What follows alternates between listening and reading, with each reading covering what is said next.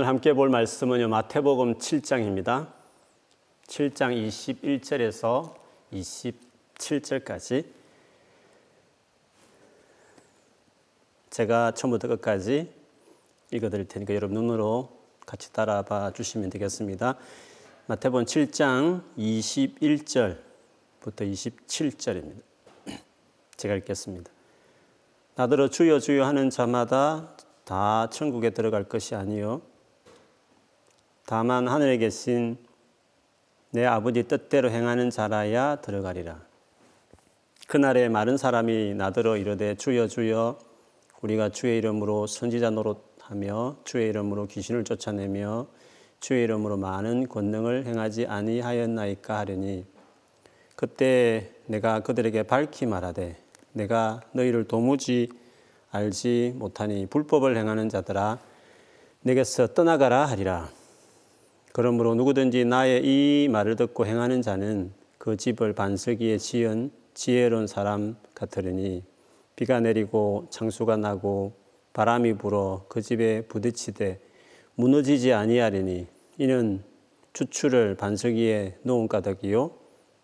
나의 이 말을 듣고 행하지 아니하는 자는 그 집을 모래 위에 지은 어리석은 사람 같으리니 비가 내리고 창수가 나고 바람이 불어 그 집에 부딪힘에 무너져 그 무너짐이 심하니라. 아멘.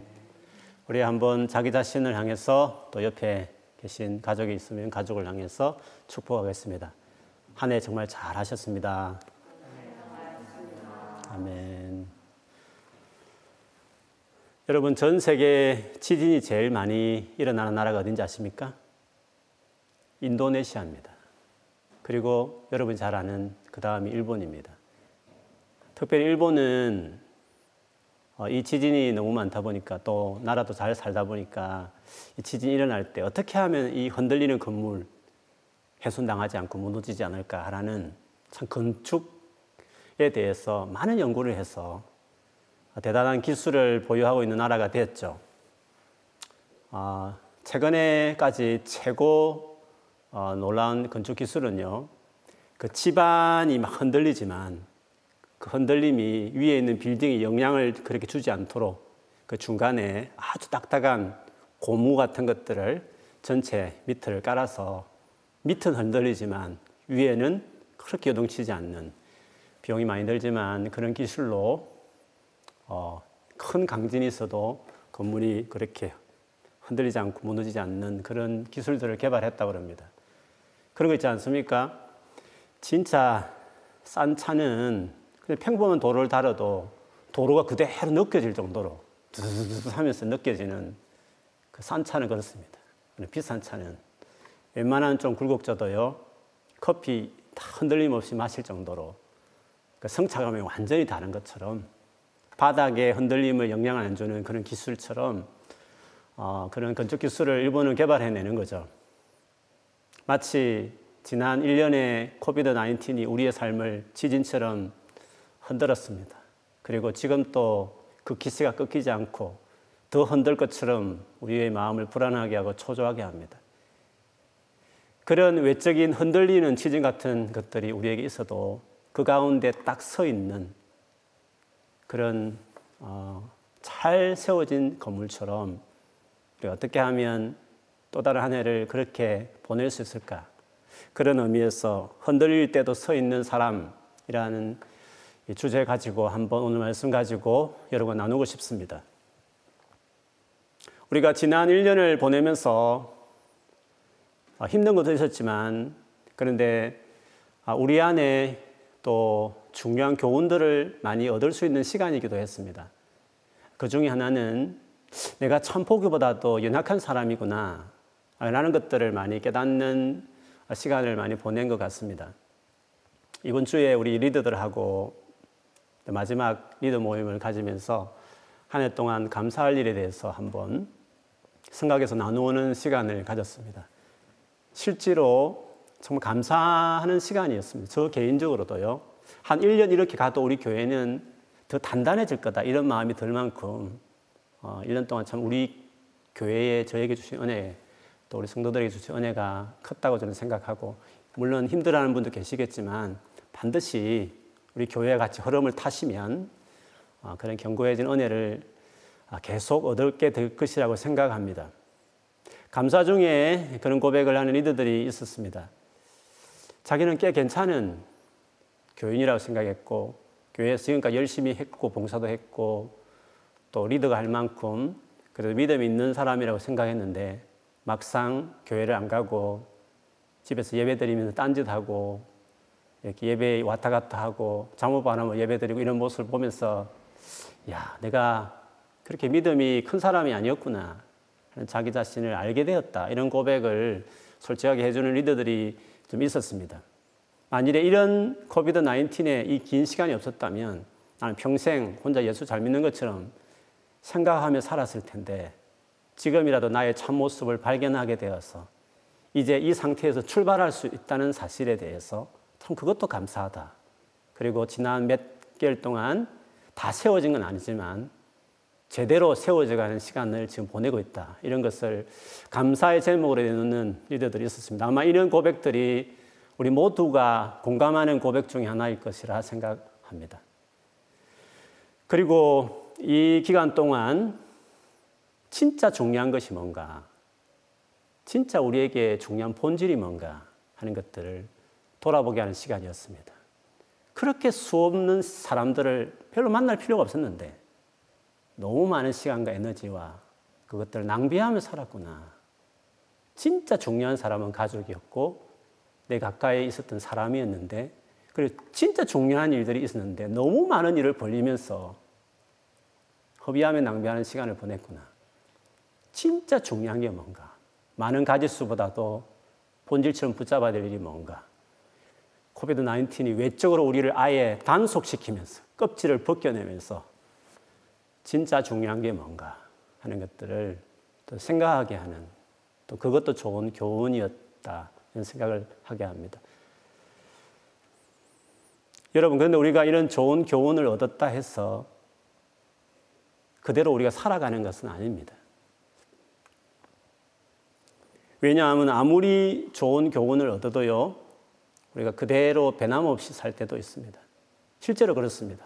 그동안 많은 시간이 주어지고, 정말 내가 효과적으로 보내면 집중할, 한 가지에 집중할 좋은 기회였지만, 우리는 그 많은 시간과 에너지를 더 낭비스러운 유튜브로 많이 보내었던 또 다른 우리의 모습을 보면서 깨달았다 해서 많은 걸 알았다 해서 그 교훈대로 꼭 살아가는 아니구나 하는 것을 역시도 우리가 우리 자신을 너무 잘 압니다.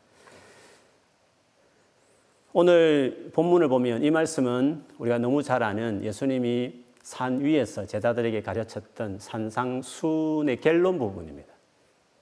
이 말씀을 두고 너무 보배로운 가르침이라 해서 선상보훈 이렇게 어, 일컬기도 하는 말씀이기도 합니다. 그런데 주님이 이 놀라운 보배로운 말씀을 하시면서도요, 주님께서 뒤에 가보면 이 놀라운 말씀을 하셨음에도 불구하고 그것이 아무 소용이 없는 오히려 어리석은 사람으로 끝날 수 있다는 말씀을 하셨습니다.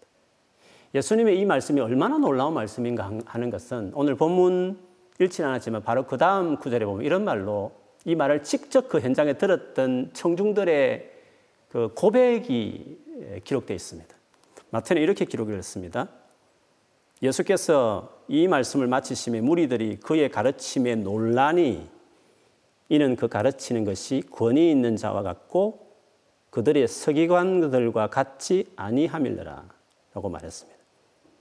그 현장에 있던 사람은 놀랬습니다.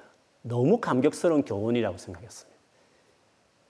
정말 이 산상보훈을 꼼꼼히 되씹어 보면 우리 인생을 완전히 바꿀 만 하는 놀라운 지혜가 담겨 있습니다. 어디에서 들어보지 못한 자기 생의 감격스러운 강연, 진짜 우리 마음을 쏙 빼놓을 만한 감격스러운 교훈이기도 했습니다. 근데 주님 뭐라고 말씀하셨습니까? 이 말씀을 들었어도 만일에 그대로 행하지 않으면 마치 모리에 지어 집처럼 그럴싸하게 보일 수 있겠지만 그런데 막상 비가 억수같이 내리고 홍수가 이루고 그리고 바람이 불기 시작하면 다 쓰러져 버린다. 막상 어려움이 다가오면 완전히 무너지는 그런 어리석은 사람도 있다. 그러나 말씀을 듣고도 그대로 행하면 진짜 흔들릴 때, 물론 이 흔들림은 마지막 심판을 말하는 것이기도 하지만 우리의 삶 안에 진짜 지진 같은 코비드 19 같은 어려움을 만나면 오히려 더 반드시 서 있는 사람이 그런 지혜로운 사람이 있다라고 말씀을 하셨습니다. 그렇게 보면 좋은 교훈을 얻고 좋은 깨달음을 얻고 좋은 책을 많이 읽고 좋은 강연을 듣고 아는 것도 많고 직접 주님이 오늘 이 저녁에 이 강단에 예수님 오셔서 우리의 우리를 감동시키 눈물 콧물 다 빼말 빼놓을 만큼 놀라운 말씀을 설사 우리에게 주신다 하더라도 주님은 역시 똑같은 말씀을 하실 것입니다. 그것이 그것이 너희를 견고하게 세우는 것이 아니다는 것입니다. 유튜브 틀어보면 얼마나 놀라운 말씀들, 전 세계에 얼마나 감격스럽게 말씀을 전하는 분들이 많이 있습니까? 더 이상 쇼핑하면 안 됩니다. 이제는 우리를 강하게 하는 것은 또 다른 감격스러운 말씀을 찾아다니는 것이 아니라 우리의 인생을, 우리의 삶을 견고하게 하는 것은 오늘 주님 말씀 그대로 순종하는 거다. 내가 전하는 이 놀라운 말씀, 이 세상의 어떠한 교사들보다도 어떤 석양아보다도 놀라운 말씀을 전하는 나의 말을 듣고도 행하지 않으면 모래에 지어진 첩처럼 막상 흔들리는 상황을 만나면 다 넘어지는 자밖에 되지 않는다. 너의 삶을 견고하게 세우는 것은 또 다른 좋은 가르침이 아니라 놀라운 어떤 책을 찾아서 읽는 것이 아니라 놀라운 누군가의 어떤 겉면을 듣는 것보다 더 중요한 것은 진짜 너의 삶을 견고하게 세우는 것은 진짜 네가 흔들리는 상황 가운데서도 굳게 세워지는 인생이 되려면 무엇보다 도 힘써야 될 것은 행해야 되는 거다. 순종해야 되는 것이다. 그게 주님의 말씀이었습니다. 그래서요, 우리가 더 흔들리는 같은 지금 이 지진 같은 이 삶이 어떻게 보면 1년 더 갈 수 있다고 생각되는 이런 상황 가운데서 우리가 새해를 맞이하게 되는데 이 흔들릴 것이 뻔하게 보이는 이 상황에서 우리를 견고하게 세울 수 있는 말씀, 주님 주신 이 말씀을 기억하는 것이 중요할 것 같습니다. 그래서 이 말씀을 같이 좀 집중하고 싶은 것입니다. 뭐라고요? 말씀에 순종하는 일에 자기 삶을 드리는 한 해를 보내면 흔들릴 일이 아무리 많지만 그 흔들림이 우리를 더 깊이 뿌리내도록 튼튼하게 세우는 어, 시간이 될 것입니다. 만일에 여러분 예수를 오랫도록 아니 태어날 때부터 믿었다는 모태 신앙임에 불구하고 예수 믿어서 그렇게 좋은 게 있나? 뭐 외적인 좋은 것을 떠나서 진짜 이래서 예수를 믿는구나. 야, 예수 믿는 것이 이래서 믿는 것이구나 감격할 만큼 만일에 여러분 그런 것들을 경험해 보셨습니까? 그것들이 별로 없었던 것 같다.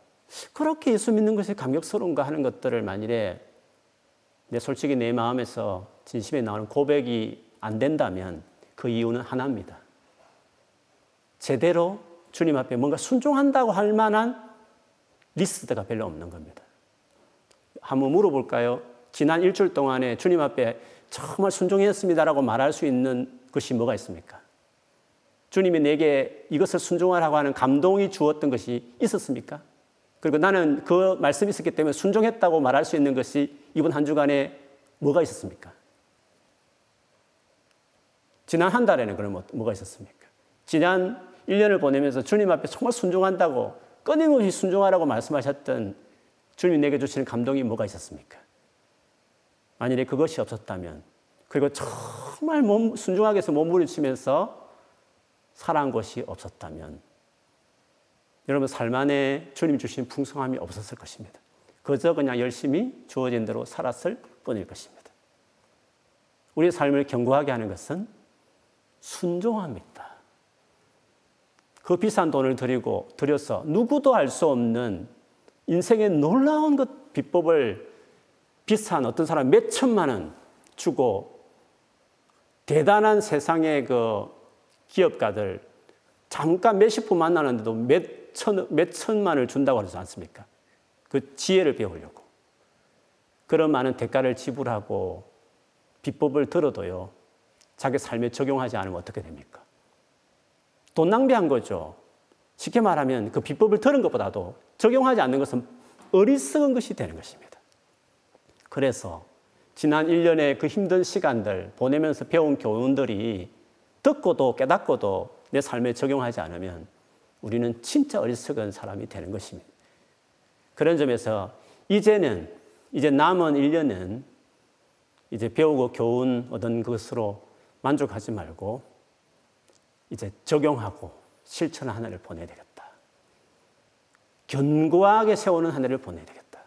순종한 한 해를 보내야 되겠다. 이런 마음을 꼭 갖는 시간이 되었으면 좋겠습니다.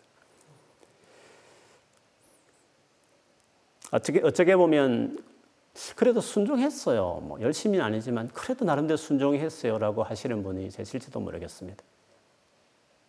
근데 여러분 어쩌면 오늘 예수님 말씀하신 주여 주여 하듯이 종교적 열심, 교회의 어떤 여러 가지 활동들 그것을 꼭 순종이라고 말할 수 없습니다. 순종일 수도 있지만 어떨 때는 그것을 순종으로 대체할 때도 있습니다. 또 어떤 분들은 어떤 주님이 역사하신 경험을 했다. 나는 이런 체험도 했어요. 주님 이런 것들을 내 삶 안에 뭔가 깨닫게 하시고 뭐 느끼기도 하시고요. 놀라운 것들 이루어진 감정도 있어요. 하고 하시는 분이 계실지 모르겠습니다. 그러나 그 같은 체험이 곧 주님께 순종하는 것을 대체할 수 있는 건 아닙니다. 불쌍해서 주님이 그냥 도와줄 수도 있는 것입니다. 진짜 순종하는 거하고는 다른 것입니다. 어떤 분은 진짜 순종한다고 하신 분들도 있습니다. 그런데 적당히 순종하는 경우들이 있습니다. 적당히 순종하고도 순종했다고 생각할 수 있는 것입니다. 아예 불순종하는 것도 아니고 정말 마음을 들이고 뭔가 하듯 했지만 진짜 온전하게 순종하지 않는 경우도 우리는 순종했다고 생각할 때도 있다는 거죠. 제가 늘 저도 부부로 살지만 우리 부, 결혼한 부부들에게도 늘 이 말씀을 상기합니다. 아내들아 남편에게 모든 일에 복종해라. 남편들아 예수님이 교회를 위해서 자기 목숨을 내놓은 것처럼 그 정도로 사랑해라. 이게 적당히 순종해서 될 문제입니까? 여러분, 아내 되는 분들이 모든 일에 남편에게 순종합니까? 복종합니까? 이게 적당히 될 문제입니까? 남편들이 아내 힘들어하고 어떨 때는 바가지 긁고 가정의 평화를 위해서 피곤하지만 설거지도 하고 아이 돌봐주고 뭔가 집안일을 할 수 있지만 평화를 위해서 하는 겁니다. 적당히 할 수는 있습니다. 진짜 온전한 마음으로 기쁨을 자원해서 원해서 하는 거냐는 거죠. 우리는 적당히 대충 순종할 때 많습니다. 그거는 순종이라 볼 수 없는 겁니다. 그 정도 가지고 순종으로 이루어지는 견고한 은혜들을 누리겠다? 아닙니다. 적당히 순종해 놓고도 왜 은혜를 주시지 않냐? 그래도 난 했지 않냐? 그래도 주를 위해서 뭔가 했지 않느냐고. 근데 왜 주님께서 뭔가를 안 해주시냐고 말하지만 오히려 적당히 순종할 때가 있습니다. 그리고 괜히 생색내는 겁니다. 그리고 뭔가 주님 안 해줬다고 원망하는 경우로 오히려 반응할 때도 있는 겁니다. 순종은 적당히 하는 것이 아닌 것입니다. 여수와 1장 7절 8절에 보면 여수아에게 주님이 하신 말씀이 있었죠. 오직 너는 크게 용기를 내어 나의 종 모세가 너에게 지시한 모든 율법을 다 지키고 오른쪽으로나 왼쪽으로나 치우치지 않도록 하여라. 그러면 내가 어디를 가든지 성공할 것이다.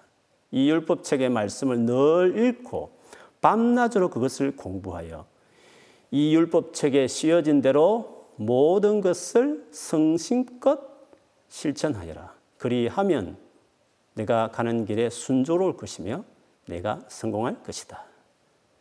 여러분 이 말씀은 온전히 순종하는 것입니다. 전적으로 순종하는 물론 완벽주의가 되라는 말이 아닙니다. 진짜 마음을 다해서 온전한 순종을 해야 그게 순종이라는 말씀. 그래야 형통하고 평탄하고 내가 일하는 놀랄만한 일을 풍성한 삶을 이래서 예수를 믿고 이래서 주님을 따르는구나 하는 것을 경험하는 것입니다. 우리의 삶이 견고하지 못한 이유는 이처럼 순종하지 않았기 때문에 그런 것입니다. 또 하나의 순종의 중요한 태도는요, 지속적으로 해야 되는 것입니다. 순종은 습관이 되리만큼 해야 될 정도로 오랫도록 하는 순종이 돼야 되는 것입니다. 예수님이 이 말씀과 관련해서 그 유명한 그 씨를 뿌리는 농부 비유를 드신 적이 있습니다. 말씀에 대해서 어떻게, 어떠한 태도를 보여야 되는지에 대해서 주님이 말씀하신 것이었죠. 첫 번째 종류의 사람은 길가, 딱딱한 길가 같은 사람이었습니다. 말씀에 대해서 그렇게 관심이 없는 겁니다. 일도 한번 해볼까? 이런 마음으로 하면 읽을 수 있을지 모르겠지만, 말씀에 진짜 관심, 정말 중요하다고 생각하지 않는 그런 딱딱한, 그렇게 관심이 없는 그런 사람처럼 말씀을 대하는 사람이 있다고 주님이 말씀하셨습니다. 또 한 사람은요, 돌밭처럼 말씀을 들을 때 눈물도 흘립니다. 말씀에 은혜 받았다고 말도 합니다. 근데 말씀, 자기 마음하고 안, 안 맞으면 자기의 어떤 어, 뭐 손해나 자존심을 건드리거나 뭔가 불이익을 감수하게 하는 그걸 지적하거나 뭔가 조정을 요구하는 그 말씀 때문에 뭔가 내 삶이 불편하는 대가를 지불해야 될 것 같은 말씀으로 인하여 어려운 환란이 오면 딱 버려버리는 불순종하지 않는 맞추지 않는 그런 그렇게 말씀을 대하는 사람도 있다고 말했습니다. 또 어떤 사람은 말씀을 많이 듣지만 그 욕심, 세상의 성공에 대한 욕심, 절대 버리지 않는 것입니다. 세상의 절고, 내가 살아가는 목적은 예수를 믿는 것도 행복을 위한 것이다. 나의 행복을 위한 것이 중요한 목적이라고 말하는 사람. 그리고 세상에 뭔가 얻고 싶은 많고 불만도 많고 늘 걱정이 많은, 근심이 많은 사람들. 즉, 내면이 정리가 안 돼 있는 끊임없이 하나님 말씀으로 내 내면의 생각과 가치를 조종하게 하는 나의 깊은 속을 정말 디테일하게 다루고 만져주시고 지적하시면서 내 마음가짐을 맞추고 고치고 조종하면서 내려놓고 순종하게 하면서 따르기를 원하는 말씀, 그 말씀들 하지 않는 어, 그런 사람도 있다고 이야기를 했습니다. 그러면서 이 세 종류는 순종하지 않는 유형이라고 말했습니다. 근데 진짜 내 제자, 반드시 열매를 맺을 수밖에 없는, 풍성함을 경험할 수밖에 없는 진짜 내 제자. 그 제자를 누가 보면 이렇게 표현을 했습니다. 8장 15절에 보면 좋은 땅에 있다는 것은 착하고 좋은 마음으로 말씀을 듣고 지키어 인내로 결실하는 자니라. 착하고 좋은 마음이라는 것은 순종하겠다는 마음입니다. 누가 착한 자녀입니까? 순종하고자 하는 마음. 정말 하나님의 말씀에 순종하겠다. 성경 한번 읽어보고 싶다, 일도하고 싶다, 뭐 욕심에서 성경을 보는 게 아닙니다. 순종하고 싶어서 말씀을 보는 겁니다. 하나님께 정말 순종하고 싶어서. 착한. 그 마음으로 말씀을 듣는 시작입니다. 그리고 지키는 것입니다. 손해되어도 힘들어도 정말 내가 순종하기 힘든 말씀일지라도 하나님이 말씀하시니까 순종해야지 지키는 겁니다. 그리고요 인내 인내 뭡니까 오래 가는 겁니다. 오래 지키는 겁니다. 계속 지키는 것입니다. 순종하되 지속적으로 오랜 순종, long obedience입니다. long obedience입니다. 오래 10년을 20년을 오래 또 한결같이 중간중간에 시험들리 어려운 일지만 그 자리에 뜨지 않고 순종의 길을 계속하는 것입니다.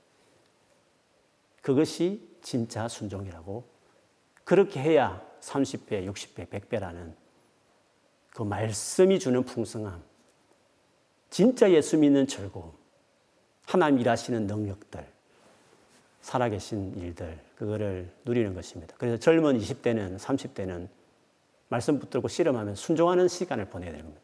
그래야 그 남은 4, 50대, 60대에 주의 크신 역사하심을 경험하게 되는 것입니다. 순종하는 것이 우리의 인생을 견고하게, 풍성하게 세운다. 그것을 꼭 기억해야 될 줄 믿습니다. 그러면 어떻게 순종할 것인가? 순종에 대해서 충분하게 우리 안에 동기부여가 됐다 생각하고 어떻게 순종할 것인가? 이거 중요한 부분을 오늘 마지막이지만 좀 중요하게 생각하면서 같이 좀 나누고 싶습니다. 순종하는 데서 제일 중요하게 우리가 알아야 될 것이 있습니다. 진짜 이것은 중요한 것입니다. 첫째는 하나님을 가까이 하는 것이 중요합니다. 무슨 말이냐면 그분과 살아있는 친밀한 교제를 맺는 신앙생활을 해야 됩니다. 예수님이 주여 주여 한다고 다 천국 가는 게 아니라 내 뜻대로 행한다, 순종하는 자가 되어야 된다고 말했는데 누가 순종하느냐? 귀신 쫓아내고 병든 사람도 고쳤다 했을 때 주님 뭐라고 말씀했습니까? 내가 너를 알지 못한다고 말했습니다. 이 안다라는 단어는 안다라는 것은 주님이 모르는 사람 있겠습니까? 주님이 세상에 모르는 사람이 누가 있겠습니까? 우리의 모든 것을 다 심판할 정도 우리 행위를 다 아시는 분이 우리를 왜 모르겠습니까? 알지 못한다는 이 안다는 이 용어는 친밀한 개인적인 관계를 이야기하는 겁니다. 그러니까 불법을 행하는 것입니다. 그러니까 주여주 하면서 뜻대로 살지 않는 겁니다. 순종은 관계에서 나오는 겁니다. 주님과 사랑하는 관계. 깊은 친밀한 관계 안에 있을 때 거기서 순종할 수 있는 힘과 능력과 은혜를 받는 겁니다. 그래서 그게 제일 중요한 겁니다. 정말 순종하는 그래서 견고하게 세우는 한 해를 보내고 싶은 저와 여러분이 새해를 시작하면서 우리가 해야 될 첫 번째 결정. 그 주님을 가까이 해야 되겠다. 그분이 나를 안다 할 만큼, 개인적으로 안다 할 만큼 친밀한 사랑의 관계를 내가 맺어야 되겠다. 그런 한 해를 드려야 되겠다. 그거를 먼저 우리가 결정해야 하는 것입니다. 순종은 지식의 문제가 아니라 능력의 차원입니다. 우리가 경건하게 살지 않는 것은요, 몰라서가 아니라 살아갈 수 있는 능력이 없는 연약한 자이기 때문에 그렇습니다. 우리가 연약할 때, 그래서 경건하지 않을 때에 우리를 위해서 죽으셨다고 말했습니다. 연약과 경건하게 하지 않는 것은 같이 가는 겁니다. 네가 마음에 원하지만 약하다. 그래서 시험에 들지 않도록 기도하라고 하신 예수의 말씀에도 원해도 알 뿐만 아니라 간절히 원해도 약하기 때문에 원하지만 육신이 약하면 약하기 때문에 순종하지 못하는 이유도 많습니다.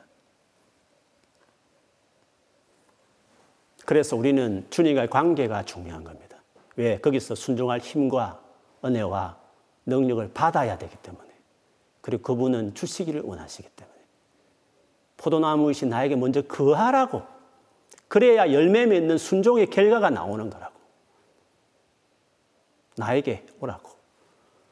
나와의 사랑의 관계에 헌신하라고 말씀하시는 겁니다. 에베소서 6장 10절에 보면 끝으로 말합니다. 여러분은 주님 안에서 그분의 힘찬 능력으로 굳세게 되십시오. 디모데후서 2장 1절에도 마지막 디모데에게 순교 직전에 바울은 그러므로 내 아들이여 그리스도 예수 안에 있는 은혜로 굳세게 굳세어 지십시오. 그 다음에 두 번째로 우리가 해야 될 일이 있습니다. 힘을 다해 노력해야 합니다. 디모데후서 1장 6절 8절에 보면 바울이 디모데에게 물론 마지막에 건면하는 이 책에서 이렇게 말했습니다.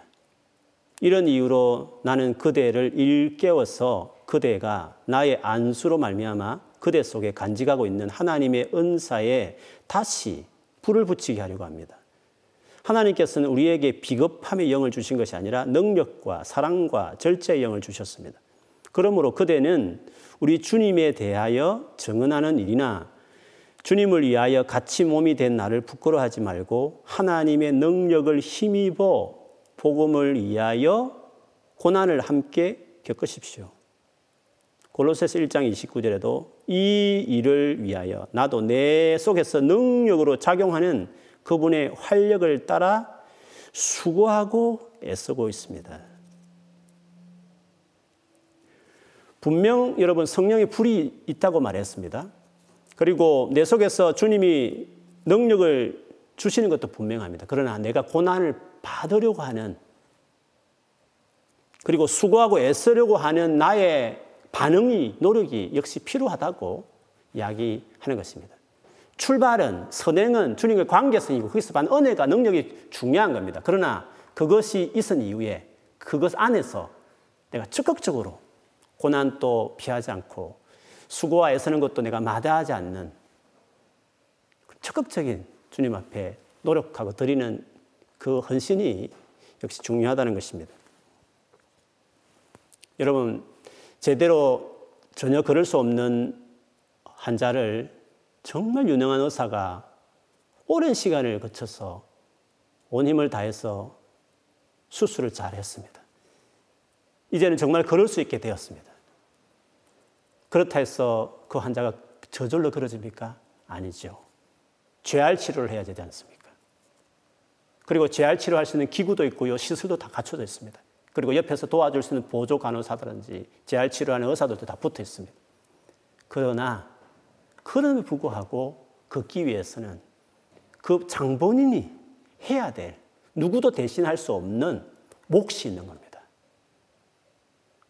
예수께서 당신의 몸을 다 바쳐서 우리를 완전히 새 사람 되게 할 수 있는 놀라운 수술을 십자가 위에서 행하셨습니다. 그리고 그 이후에 우리로 새 사람 만들 수 있는 그 놀라운 지연과 능력과 은혜를 부어주기 위해서 성령이 내 안에 거하셔서 지금 일하고 계십니다. 그리고 그렇게 할 수 있는 놀라운 도움의 손길이 있는 교회 공동체와 모임들도 우리 안에 있습니다. 그럼에도 불구하고 주님도 대신하지 않으려고 하는 그런 네가 해야 될 몫이라고 두시는 아무리 옆에서 신경 쓰고 건면하고 도와주려고 하는 성도가 있고 성령이 우리 안에 끊임없이 건심하며 우리를 위해서 일하시고 계셔도 그분이 대신할 수 없는 인격체인 나가 내가 해야 될 몫이 있는 것입니다. 그런데 의외로 홀리한 사람들 중에서 진짜 사모하고 갈망하는 사람들 중에서요. 그것까지도 해주시는 은혜를 갈망하면서 기다리는 사람들이 있습니다. 그것을 갈망하는 사모하는 태도라고 말하고 그것을 믿음의 모습이라고 착각하는 그리스도인들이 있습니다. 그거는 게으른 것이며 그는 무책임한 것이며 그는 맹신에 가까운 신앙의 태도입니다. 은혜가 없어서가 아니라 교회에 뭔가 부족함이 있는 것이 아니라 어떤 누구누구의 어떤 사람의 어떤 잘못이 아니라 내가 해야 될, 내가 해줘야 될, 내 편에서 해야 될 몫을 내가 안 하는 겁니다. 그건 불순종이지 은혜가 부족한 것이 아닌 것입니다.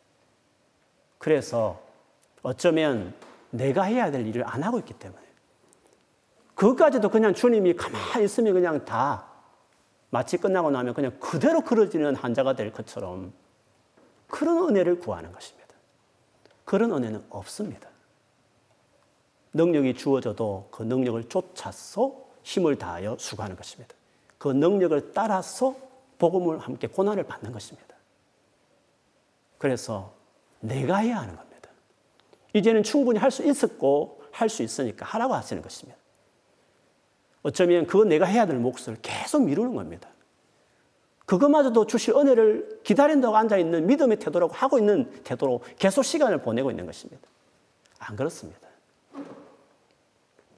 계속 반복해서 실수하거나 계속 반복해서 잘못을 저지르지 말고 불순종하지 말고 디테일하게 의지를 가지고 한번 해보십시오.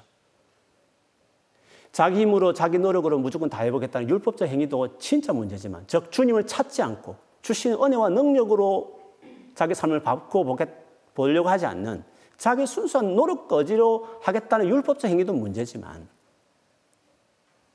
마땅히 주신 은혜가 있음에도 불구하고 본인이 해야 될, 본인이 마땅히 해야 될 그 헌신과 결단과 노력들을 하지 않는 게으름도 그것도 문제인 것입니다.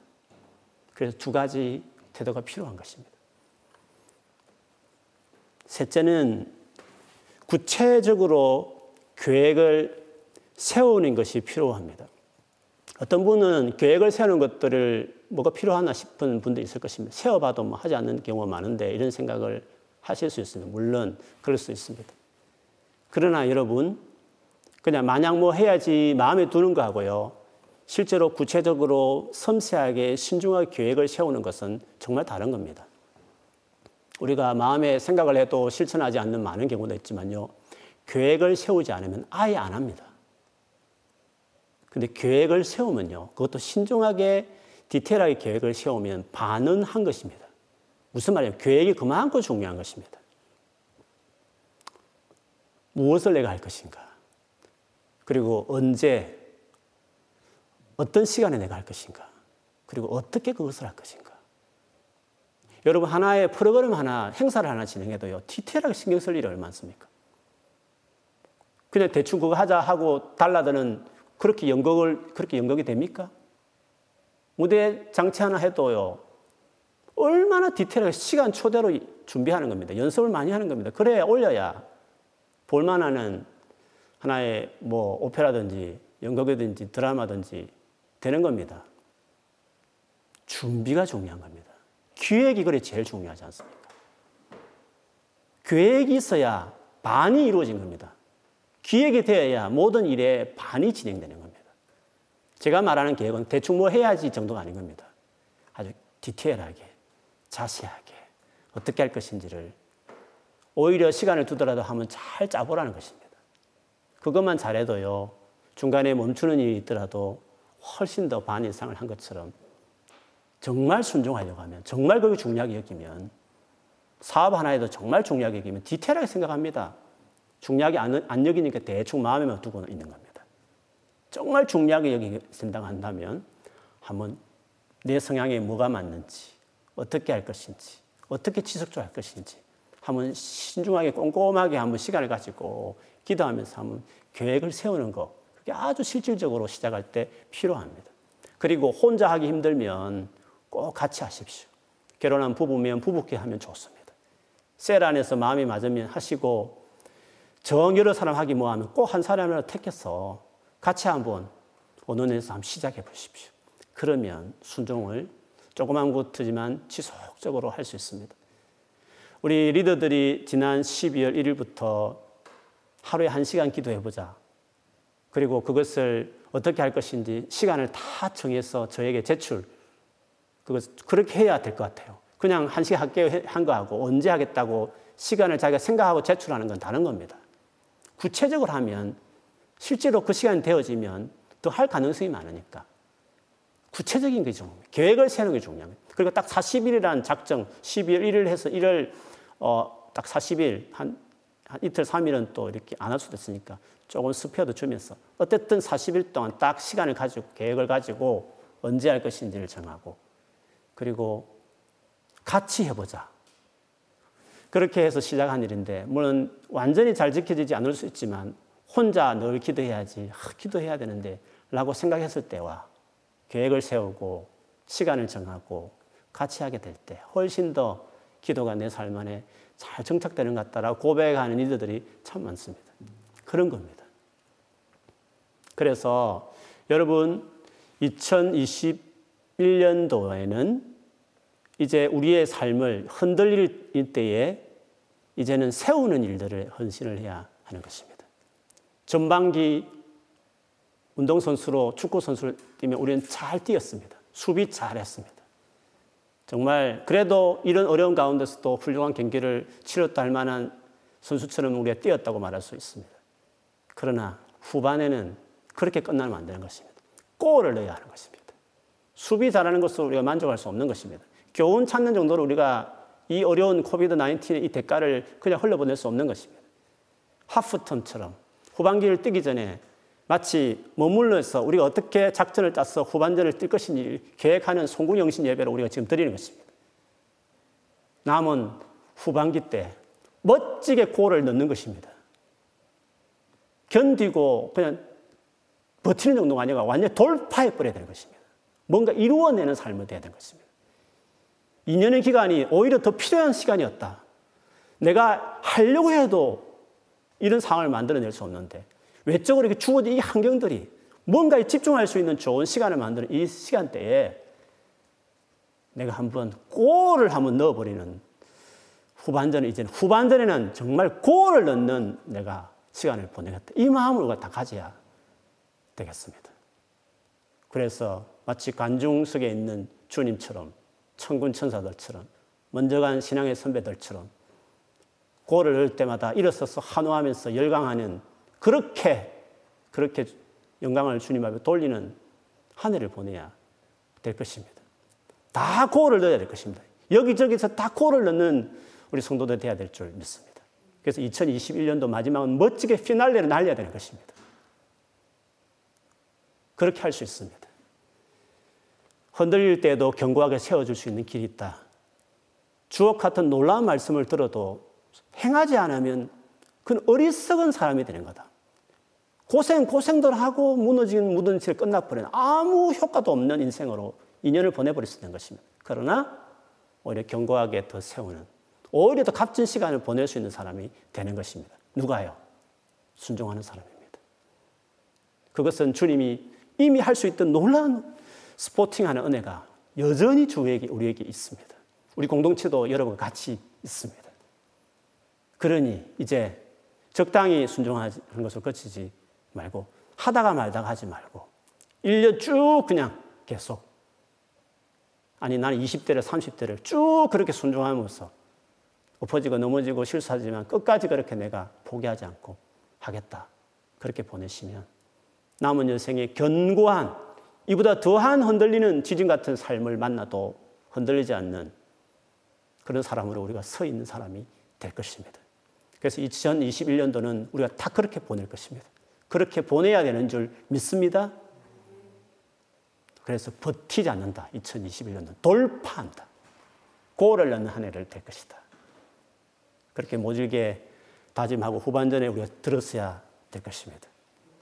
그렇게 되는 놀라운 은혜가 우리 꿈 있는 교회 오늘 함께 예배하는 우리 저와 여러분 모두에게 있어질 것을 있어지기를 주의 이름으로 축원합니다. 아멘.